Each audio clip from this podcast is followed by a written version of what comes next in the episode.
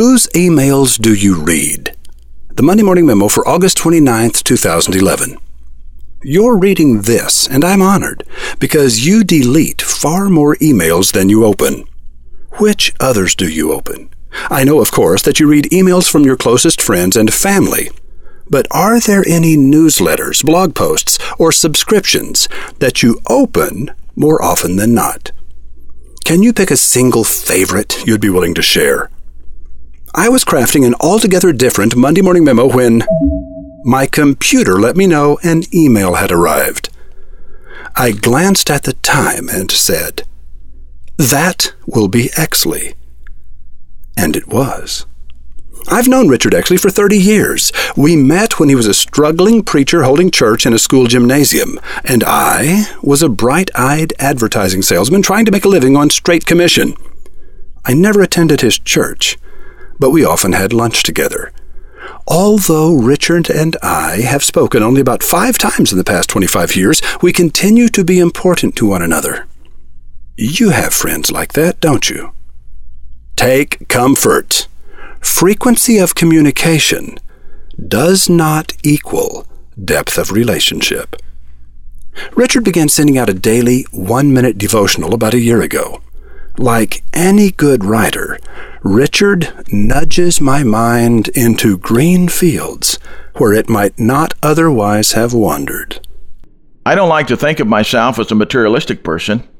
But driving away from the Highway twelve East storage complex, I could hardly come to any other conclusion. For nine years, I'd paid almost forty dollars a month to store things I hadn't used in nearly a decade. Add it up.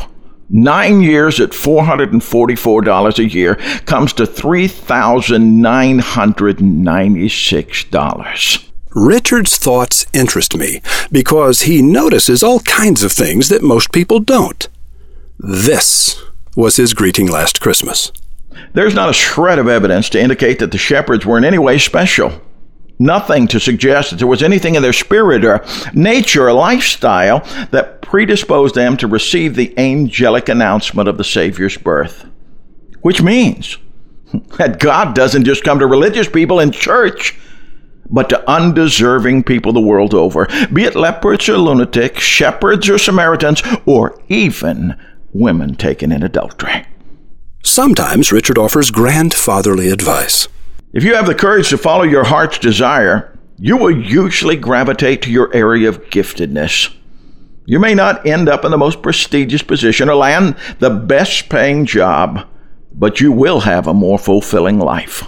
I give Richard Exley sixty seconds each day, and I consider it a good investment. Don't mistake recklessness for boldness. Boldness is a calculated risk based on the best possible information. Forgiving those who have wronged us is often a process rather than a single event. I asked my friend Richard to record these quotes in his own voice because I wanted to ask your opinion. Is it just me, or does he sound a little bit like Sean Connery? Every time I hear Richard, I expect him to say, Bond.